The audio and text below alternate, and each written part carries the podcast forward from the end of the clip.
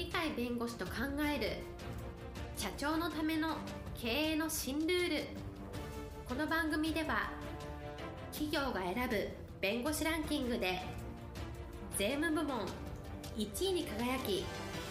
70冊以上の本を出版し多くの経営者を支えてきた鳥飼茂勝が社長経営者独立希望者起業家のための経営の新ルールについてお伝えしていきます。それでは今回の番組をお楽しみください。皆さんこんにちは。お元気でしょうか？元気がすべての源です。いつもながら鳥飼です。はいパラリーガルの高瀬です。今日のテーマは自分より優れた人を好きになろうとい。うとこです。はい、えー、今日のテーマ自分より優れた人を好きになろうということなんですけれどもどういったことでしょうか？というのは、はい、やっぱり人間チャンスがあるかないかよく分かんないとい。う人がいると思うんですけど、おそらくチャンスは誰でもあるんじゃないか、はい、そこのとこを今日は言いたいわけです。はい。チャンスは誰にでもあるということなんですけれども例えば今までいた方とかでいうとどなたが当てはまるでしょうか？おそらく普通の人が見たらあるいは自分もえこれはちょっと私は生まれが悪いからとか、うんはい、頭も良くないしとか、体も良くないしちょっと他の人を押しのけて出世するとかなんか偉い人になるとかあるいは人から尊敬される人間になるなかなか難しいんじゃないかなというふうに思うような人がいると思うんですけどただその人たちにチャンスがないかっていうとまあ頭のいいという成績がいいとかですね記憶力がいいとか元気がすごいぞと人より優れたことをたくさんやってるぞみたいなその人たちは自信がある人が多いと思うんですけどそうでない人たちでも実は考え方によっては全然他の優秀だとか健康だとか元気がいいぞという人たちに負けないぐらいに同じように素晴らしい人になれるんだということが本当の現実ではないかと。いうお話をしたいわけです。はい。えーと、最初の例えばこう条件ですとか環境ですとかがたとえ恵まれていなかったとしてもチャンスはあるということ。つまり誰でもチャンスってあるので誰か運がいい人がチャンスがあるというわけではないんですよということを申し上げたいんですね。その例として僕が一番好きなのはウォルト・ディズニーなんですけどあの方は初めからディズニーランドを作った人ではなくて初めからディズニーランドはあったんじゃなくて苦労した中でその苦労を勝ち抜いて今のディズニーランドどんどんどんどんまだ発展していってさらにどのような変化が遂げるか分かんないぐらいのすごい存在になったわけですけどそういう基礎を作った方ですがその方っていうのは初めから条件がいいわけではなくてやっぱりやっていく中で素晴らしいディズニーランドを作り上げたというのでやっぱり誰でも成功できるチャンスはあるよっていうことを自分の体で自分の人生でみんなに教えてるんではないかと思うんですね。はい、ウォルト・ディズニーさんがずっと恵まれていたわけではなかったということなんですけれども、はい、はい、例えば、彼は破産をちゃんとしてるんですね、はい、しかもアニメ作る時にはいろんなお金がかかるから銀行に行ったりしてお金を貸してくれというのを何百回となく場合によっては1000回を超えるぐらい断られてるというのが、えー、どうも自分で言ってる言葉のようでありましてしたがって断られても断られてもつまり人に認められなくてもですね最終的にはそれを乗り越えて今のディズニーランドみたいなその基礎を作ったという人ですから彼もそういう意味では底辺にいるような人間と同じような経験をしてみんなが素晴らしい成功者ですねと言ってくれるような結果を残してますね。それがやはり我々も同じじゃないかなっていう感じはするんですね。はい、ディズニーさんもとても大変な苦労されていたというそういう経験が終わりになるということで、えー、結局で彼が言ってることってなるほどなと思うんですけど自分は偉大なアーティストでも偉大なアニメーターでもないと。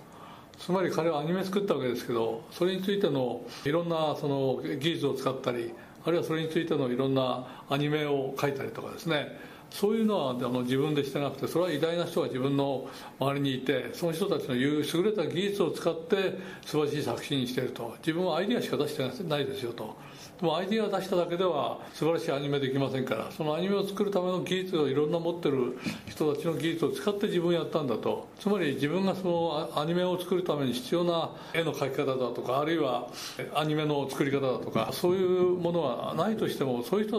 をできる人たちの手を借りれば偉大なものを作り上げるとつまり自分はある程度何何らかの才能はあるかもしれないけどないところは他の人が補充してくれれば素晴らしいものになるよと。普通は自分が能力が高くなければ何もできないと思ってるんだけど自分はこれ少しぐらいできることあるけどこれじゃ何もできないと。つまり自分ができることの範囲内でしかできないと思ってるんだけどそれが小さなものであっても大きなものと結びつけるとより大きくなるじゃないですか。そこの考え方をちゃんと彼は持ってたから偉大な結果を残したんじゃないかと思うんですね。自分がたとえ技術を持っていないとしてもそれを持っている人たちを活用すればいいということですね。そうですね、はい、それで同じようなことを松下幸之助さんにも言えて、え彼は小学校もろくに出てないし自分自身ではそんな頭良かったとはどうも思ってないらしいししかも貧しい家に生まれてあんまり恵まれた環境にないというようなところだけどあれだけ偉大な立派な会社を作って世界的な会社に仕上げてしかも死んだ後でもいろんな人に影響を与えるようなさまざまな組織を作って亡くなってますよね。ということはあの彼があの何を考えてるかというと我以外皆我が死というふうに言ってるんですけど自分以外の人からいろんなことを学べるからその学んだことをちゃんと使えるあるいは学んで使えるだけじゃなくてそういう人たちを使えるからそれによってあの偉大な結果が生まれるんだと。いう発想をやっぱり持ってるんでウォルト・デニーさんと同じように優秀な人をいかに使うかというようなところに非常に大きなウエイトを置いてるような感じがするので自分はある程度何らかの考え方何らかの意図を持ってる。あるいは何らか夢を持ってる。だけどそれを叶えてくれるそういう優秀な人に出会えばあるいは優秀なアイデアを得られればそれによってえ、大きな結果を生むんだというそういう発想を持ってるから自分がそんなに生まれが良くなくても頭が良くなくてもあるいは技術がなくてもそこを補ってくれる人が世の中にいるんでそこさえ見つければ必ずうまくいくっていう発想があるからそういう発想さえ持てれば今は自分が持ってるものが全てじゃないんで他の人の優れた人のいろんなものを総合すればやれることは誰でもおそらくいろんなことがやれるんじゃないかと思うんですね。はい、そうですね。あのウォルト・ディズニーさんも松下幸之助さんもその発想の仕方というんですか、ね、はいはい。それが似ていたんですかね。そうですよね。ですから私も正直言ったらあんまり優秀な頭の持ち主じゃないんですけど。周りにあの優秀な弁護士さんとか超一流の能力のある専門家の方たちあるいは訴訟だと素晴らしい学者の方たちとかそういう人の助力を得て仕事をやってきたらそれだけやっぱりあのえ成果が上がってきたという経験ありますから自分の頭一つだけやってたらおそらくろくなことないだろうねと。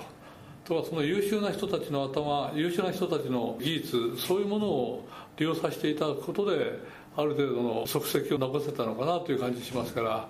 自分が優秀であるのは結構ですけどただ自分が優秀なっていう思ってるところだけで何かできるんじゃなくてさらにいろんな人の優秀さを加えることによってよりもっと素晴らしいものになるという発想の方がどうもうまくいくのかなと。そのためにはやっぱり自分より優れた人をこれを好きにならないとダメですよね。そういうのと協力してくれないから。いうことを今日はお話ししたかったわけであります。はい、えー、今日のテーマ「自分より優れた人を好きになろう」でした。元気で楽しい一日をお過ごしください。はいありがとうございました。本日の番組はいかがでしたか？この番組は毎週月曜日7時に配信いたします。それでは次回の配信を楽しみにお待ちください